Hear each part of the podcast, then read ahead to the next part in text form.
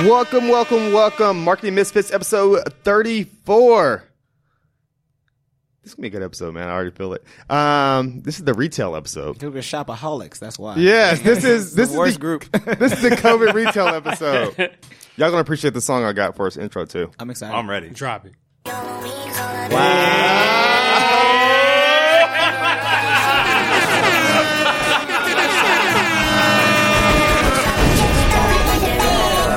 Throw it in the bag, episode 34 of the Marketing Misfits podcast. This is a retail COVID episode. I am Mike Summers. Dave Smith. Duke Cornelius. Jeff McHenry. Throw it in the bag. Throw it in the bag. Throw it in the bag. I just throw it in the bag. I don't know how much it costs, but I know this bitch is bad. Walk up to that register like I ain't know it had a tag. I'm no liar. I don't front. I'ma buy her what she wants. She queen wants to get what she desire, what she wants. If my lady like to eat, then I'ma buy her restaurant. Since she's such a boss bitch, she can hire who she wants. She can help me blow this clean. She the fire to my blood. You can try it if you want, but it's gonna cost you.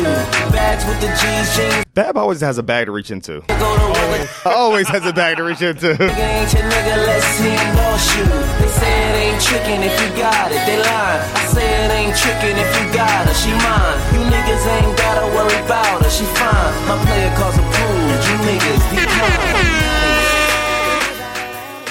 Episode 34, Soul Be Infinite Podcast. Throw it in the bag remix. I really enjoyed that. Thank you. I did. That was excellent, Michael. I told you I'm all off the dome today, man. It's all off the dome. You got to do this every day now. You know what's crazy about that song is that he had Dream on the original and then sampled his voice for the remix. Yes. Killed it. Yeah. Like, that's crazy. That's great. I sample my own shit. Yeah. Recycling, man. Y'all always telling us to recycle. We recycling. Exactly. I appropriate myself. Right. That's a crazy flex. It's a crazy flex. Jay Z gonna take that bar for the next hour. It's coming. Entrepreneur remix. Yes. Okay. So this is the retail episode. We want to talk about a few key things that we're seeing in COVID and how things may or may not change after. Actually, so speaking of the song, we're kind of overplaying or played over for that intro. There was an interesting article from Rolling Stones talking about stores misusing background music to help kind of promote sales. Jeff, do you actually want to give us the details on the article? Yeah. Hold on, let me pull this. I put Jeff on the spot on that one. Spot, man. So there was, and I kind of give the highlights. Okay. In essence, apparently, which I didn't know, it is illegal to be using your personal streaming rights within stores or any kind of any type of company establishment. And there's actually been a company, I can't think of the name of it. Maybe Jeff will see it before I do. Who is actually Soundtrack Your Brand? Yeah. Yes. Mm-hmm. Who is actually partnering with labels on developing a separate streaming partnership and kind of contract to, as opposed to your $9.99 subscription, you have Spotify paying a $30, $40 subscription for your retail. And the rationale is they're saying if my song is helping you sell more product, then we should be compensating more to those artists and everyone else involved on the back end. Yeah, because the biggest thing is that, or what a lot of people don't realize, essentially anywhere you hear music, the label is typically getting a cut of that. On top of that, in this case with the stores, the artists aren't getting paid for their music being played. And, when you go into H&M's this is when the world is normal. But like when you go into all these different stores, the artists aren't getting any sort of cut from that. So what this company has done is created a playlist of different songs that these different businesses can choose from in order to play in their stores and also ensure that the artists are properly compensated for that. And so it's one of those interesting things where we don't realize, like, even little things like if I own a store and I wanted to play a little playlist of music, like the artists ain't getting a cut off that.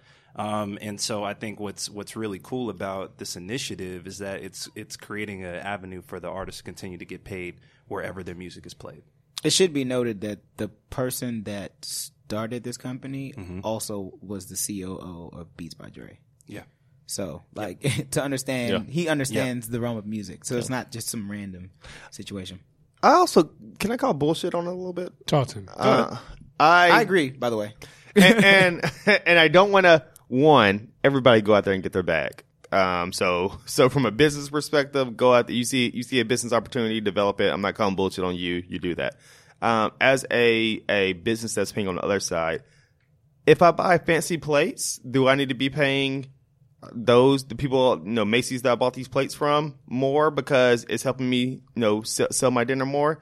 If the colors on my wall are making people buy more clothes, do I pay whoever made that color more? At a certain point, this even goes into kind of sampling. Mm. At a certain point, you're taking pieces of other people's art in order to make your own art. And I don't know where you can draw the line. If you start paying people more for music for selling, and if your music sucks and I sell less product, do I pay you less? Do I get a refund? Yeah, exactly. I think the biggest hole is, what if I'm the homie that's really into music, a.k.a. Mike? So what if Mike plugs his laptop in, all that music is owned, and I'm not streaming it, then what? Yes. That artist is still helping me. Does that mean that I've, shafted them out the bag? No.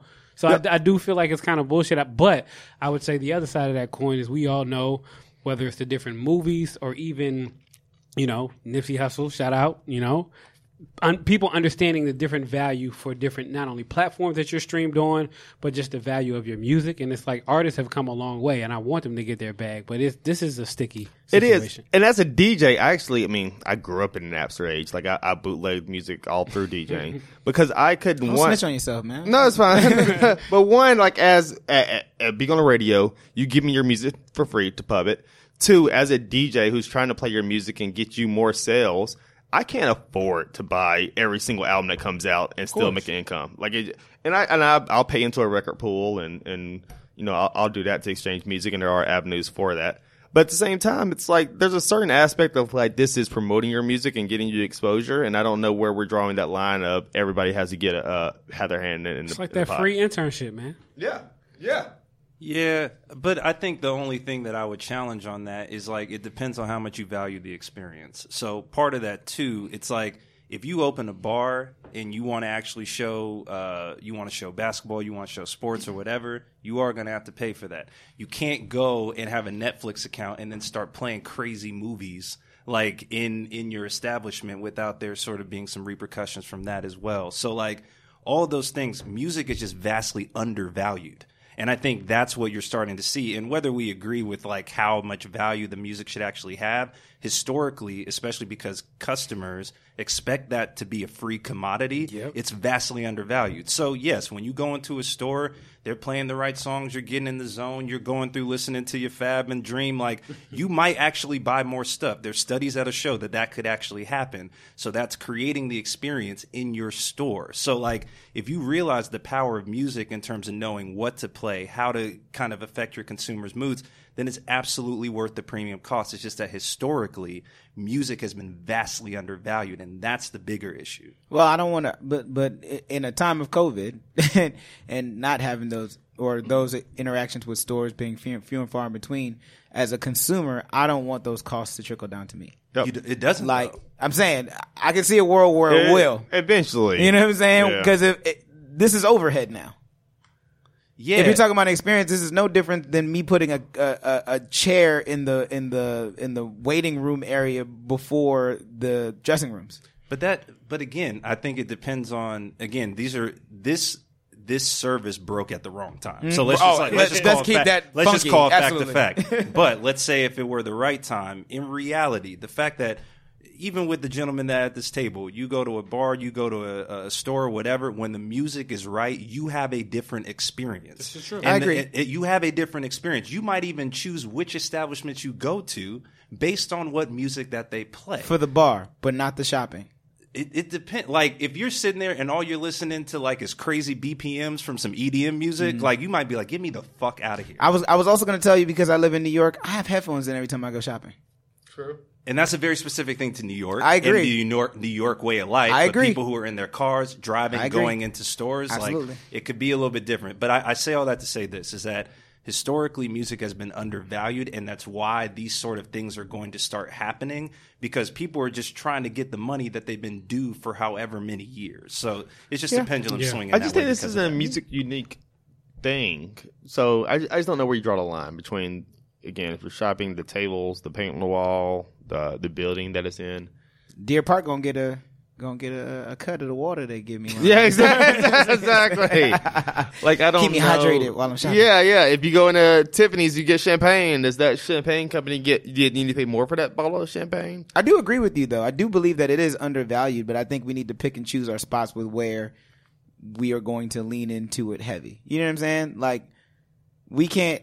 Yes, I think we're getting to the point where we're trying to overcorrect for what Napster did to the music industry 15 years ago. And not even just, and to be totally candid, not just what Napster did in the music industry, what the labels have done to music artists. Agreed. And I'm 100% on board with that. Yeah. So like any avenue for artists to be able to enhance their revenue stream. Agreed.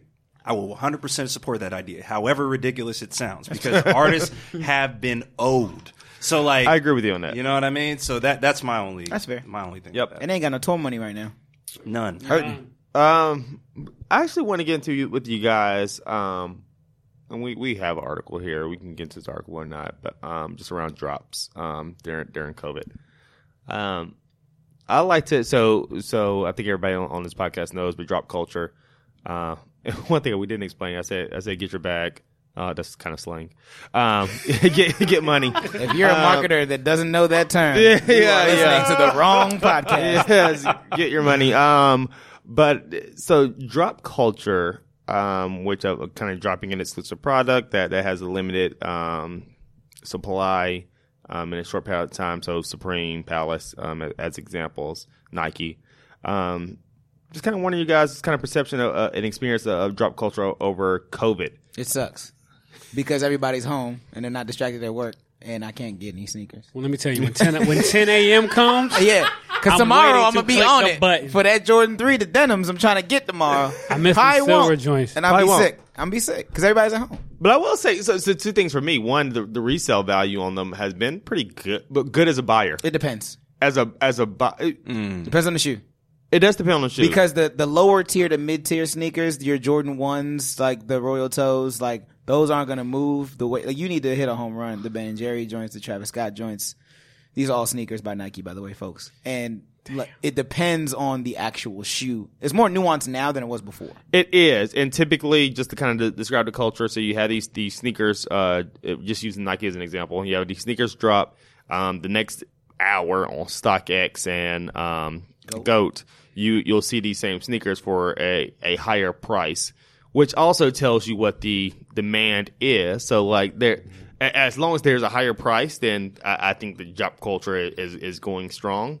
I think during COVID that price has gone down, even though all these things have sold out, because my guess is we just have less money floating around in the economy. Agreed. But then also there's a problem. What gets me frustrated is I don't win on any drops. I stopped. I'm in a group chat with every drop that goes through it, so I just watch it so I know what I need. But I always lose because of the bots and bots. People and for people on the podcast, like people are just making bots on their computer who are beating out everybody for these 10 a.m. drops on Nike.com and then just reselling and making a market out of it. Yep. Mm-hmm. That's why I'm on the app right now. I can't believe y'all brought this up, man. Damn. Yeah. They're over there depressed, boy. Yo, that counting your L's? Look, there's only certain things that I missed out on. Shameless Marketing Misfits plug for The Read, though. Excuse me, not The Read, which is also a great podcast, for The Daily. There was an episode recently on the Sunday Read called Sweatpants Forever. And while it's not about tennis shoes, it does talk about drops, fashion, supply chain, and how COVID has affected everything. I would highly recommend it for anyone who's remotely interested in fashion and I guess the politics and the world behind of what we buy and what we put on every day. It's a really great episode. And we also don't promote other podcasts. I was waiting for you to say that. I saw Mike scoot up in his chair. I was like, oh, we about to get him. No other podcast exists. Shameless plug. Yeah, have you guys been picking up L's, picking up W's? Do you think drop culture post COVID is going to be the same pre COVID? Well, I think the interesting thing to keep an eye on is just the supply and demand nature of it all, right? Because drop culture is built on having limited supply, so there's more demand. Exclusivity. So what's happening now is obviously the amount of clothing that can actually be produced is probably going to decline just because of supply chains and all that sort of stuff. So there may be a world where drop culture almost becomes the norm, and it could affect just sort of how that culture exists in the first place. But an important thing to note is that drop culture is also built off hype.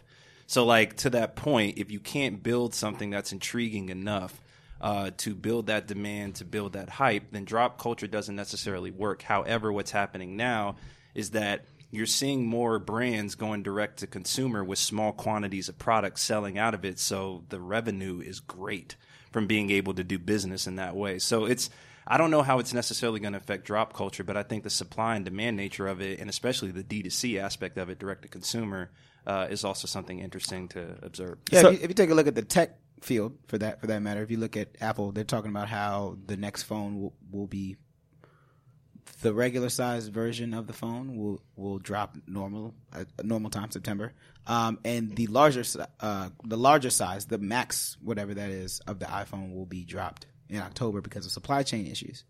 So I think that's going to continue to be an issue for a lot of different companies across industries, right? Because if you are only doing a limited drop and you can't get it for the date that you wanted it, because a lot of these drops are really supposed to be – drops weren't designed for it to be a sustainable model for releasing product. Yep. It was built to be a shot in the arm for you to be able to be top of mind, for your name to be out there. And, you know, Nike has perfected this because every time there's a shoe drop, the sneakers app trends on Twitter. Yep. I swear to you, since March, anytime it's a sneaker drop that people want it, the next 5 minutes, they're tweeting about how they did not get the shoe. Mm. Or for the 10 people on the planet that actually got them, they're tweeting about how they did get it. So, yeah, to Jeff's point, I don't think it's going to change much, but I think it's going to be people are going to scale it and use it in the wrong way. Yep. And they won't really understand why it won't work, but really it's because your brand cachet, you haven't, you know, you're new to this, you're not true to this. So. Correct. And the supply chain aspect of it, or supply and demand aspect rather of it, they actually referenced in an article that we're referencing on Hypebeast. Yeah. Mm-hmm. That really kind of talks about. So there was some feedback, and they interviewed a lot of different people who were in the industry, and they asked, "Do you think the supply is getting too high because so many people are doing drops now?" Mm. And what they answered, the answer back was no, because one, that the idea of a drop is limited edition, so it inherently is not oversupplying. What's oversupplying is fast fashion, and you look at H&M, who's burning, you know, tons of clothes. 10 tons. Like, yeah, exactly. It's crazy. 10 I think 2017. 17, yeah. And I just say that because I think they actually have an initiative for you to bring back clothes to H&M for recycling. And now they give you a discount. Yeah, exactly. Mm-hmm. So I would assume that they've changed that now. But those aspects are what's oversupply. And as long as you see, you know, this resale market a higher price, and then that says that the demand is still there. Yeah. There may be an aspect of us just buying too much shit. Yeah. Yeah. No, that's an actual thing. Yeah. In American culture. We consume. Yeah. But we buy so much and we give away so much. John Oliver has a great episode about the donation culture in America and how they can't take anymore. There's not enough people to take these clothes. Yeah. I think one interesting case study to think about as it relates to drop culture is what's happened with Yeezy brand. I mean, so if you remember when it first started with Yeezy and Adidas, it was limited quantities. And then they just sold out of all that stuff and they built the hype. You had the resale market. But what's happened, and actually how Kanye became a billionaire, is that they started to release more massive quantities of that product. And so what ended up happening is that they didn't have the limited supply and were able to sell out of that stuff. But then they actually were almost operating at like normal sort of supply with like the more recent releases. And they ended up selling out of that product because they had already built a cachet around the brand. So that's just something interesting, just that I've observed over the past few years in terms of, you know, how it started with drop culture and then slightly evolved from there. Yep.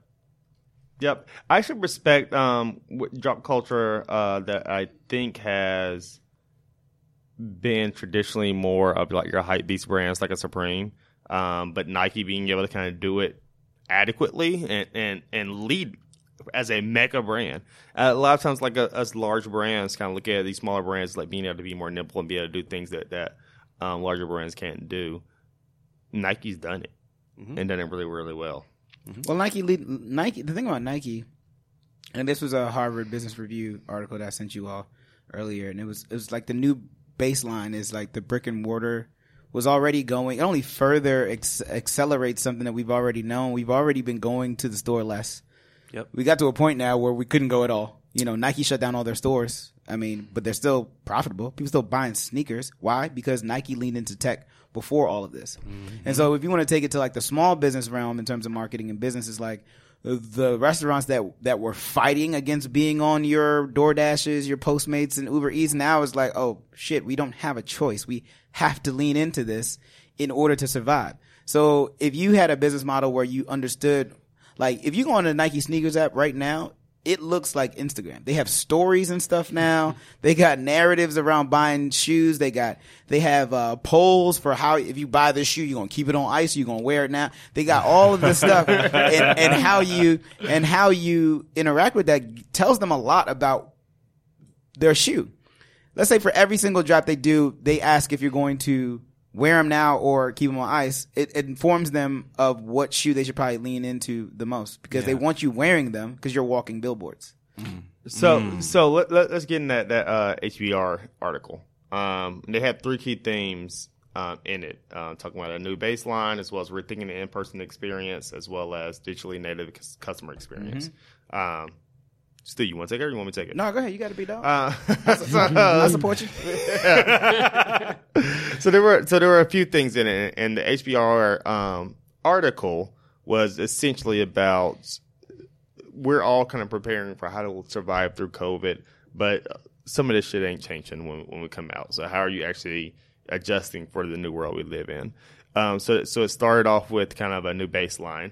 And it talks about a new baseline of retailers, how they accept just kind of the aspect of brick and mortar operations being very, very different from a health aspect. So wearing masks, talking about the number of people in there, talking about the your ability to kind of have customer service that can get consumers in and out of that experience in a efficient way. And that may be different for different retailers. It may be different for, you know, a Shake Shack or a Nike shoe drop who may have, or Apple release who have a long line versus some other ones who may not always have that kind of that experience. So nobody, not necessarily nobody, but people won't be necessarily as accepting of kind of sitting in a store for hours and hours and hours, 100%, which we've all probably done in Apple at some point. And this is something they didn't mention, but would be the new baseline.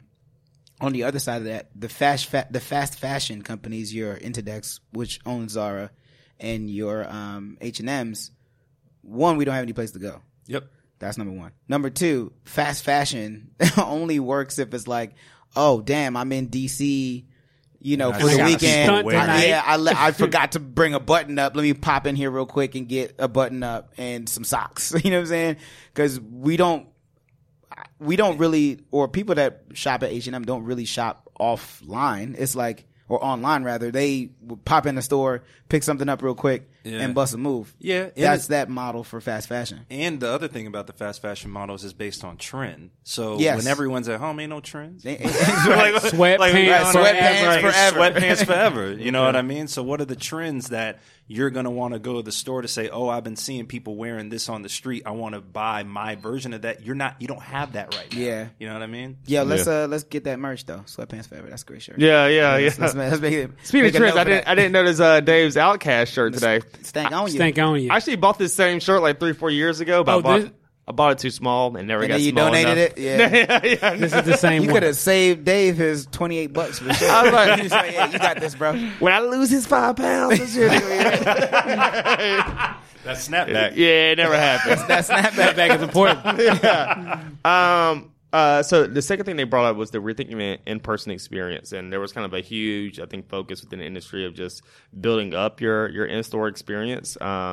And saying essentially people will have to kind of overthink this or further think this in order to give people kind of a reason to expose themselves to health risk within stores. I think totally. What's left the bubble of New York this past weekend, went up to Portland, Maine. And I think that, one, I felt extremely safe. I felt like they had all the things in place, wear your mask, blah, blah, blah, everything that we've known or have been told that will keep us safe. But the biggest thing I saw, two things. One, the QR code is having a massive comeback. Big time. The QR code is... Wow. Big time. And it's so... It that's a big fact. It's so very functional and simple. And essentially what it facilitates is this thing of, I want to serve you, but I don't want to invade your personal space. Mm-hmm. And I think that it provides the perfect thing for the retailers. And then the second thing is, how do you give a consumer very quickly a personal experience, right? If you are able to dine at a restaurant, it's because you are sitting outside. And if you are sitting outside, that's meaning that they're trying to limit your contact with you. So there has to be very high impact feelings of, you know, this, you projecting this energy, you, the business of, I'm here to take care of you, I'm here to keep you safe, spend this money.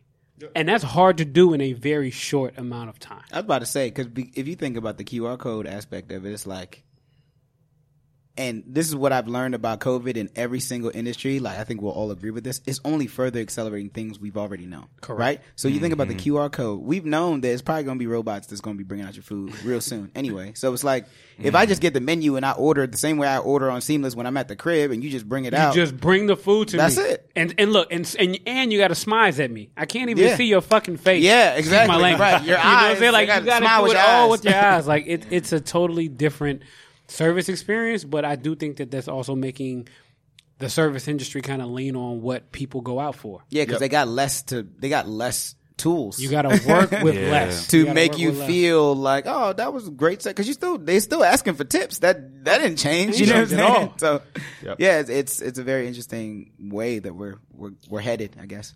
And then the last point they have on here is talking about the digitally native customer experience, and really talking about more. So I think consumer or retailers have tried very, very much to replicate the in-store experience online. You even saw that with Macy's over the last couple of years, of trying their hardest to make it feel like you're in store and kind of walking around and have kind of a retail assistant help you. But what they're talking about here is, how do you more so embrace technology and create a great digital experience? Like, do you need to be investing more in different size models or mannequins to wear different the clothes to show how it fits on these different sizes? Or even like different technology to help you size yourself at home. Like Warby Parker did this years ago. It was such a big deal, right? AR, exactly. To be able to, upload a picture of yourself or move your head in a way that you can see yourself through those frames to see if they fit you, right? So. Yeah, because I think to that point, it would also be important to understand consumers' behaviors as they go into the store and why they want to go to the store in the first place. So one would be that you go to the store because you can look at anything you want online. You ain't going to know how it fit until you try it on. Yeah. So that's one thing. Yep. And then I guess the other piece of it, too, is that I actually don't know what I want, so I want to go to a store and be able to touch, feel, explore the sensory experience. So, like, whoever can figure out how to package that in an interesting way in an in-store experience, I think are going to be the companies that win. Yeah, now we've gone through like all the relevant topics. My piece, I think, goes back to the snapback, and I think everything they're saying is true, and we have to prepare ourselves for that. And if you're ignorant, thinking it's the exact same world when you come out, then you're wrong. However, I do believe, and same thing we talk about, like social justice. It's a rubber band, and throughout historically, we've stretched that rubber band, and then you snap it back. And that doesn't mean that it snaps back at the same tightness that it was before. It ends up being a little bit looser. Things are a little bit different. But wherever it is at that highest tension isn't necessarily where it's going to stay. Yeah. So I think people need to prepare themselves. At the same time, there's an aspect of the world will come back. Yeah. The world will come back. No, I totally agree. Overreact. Awesome episode. We could do another shopping song, a little ballin'. There it is. Oh, wow. Okay. Yeah. I forgot how sensual this starts. Yeah, right? It's the sample. It is. It's definitely the sample.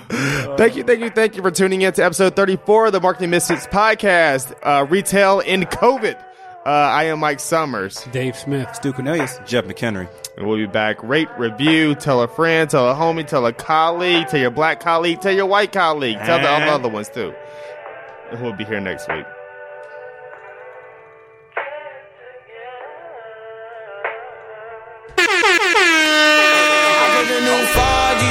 I trap into the bloody bottoms is underneath, cause all my niggas got it out the streets. I keep 100 racks inside my jeans. I remember hitting them all with the whole team. Now a nigga can't answer calls cause I'm balling. I was waking up getting racks in the morning. I was broke, now I'm rich, these niggas salty. All this designer on my body got me drip, drip. Ay, straight up out the objects, I'm a big trip. If I got up on a lean, I'm a sip, sip. I run the racks up with my queen, like London and Nip. But I got rich on all these niggas, I didn't forget back.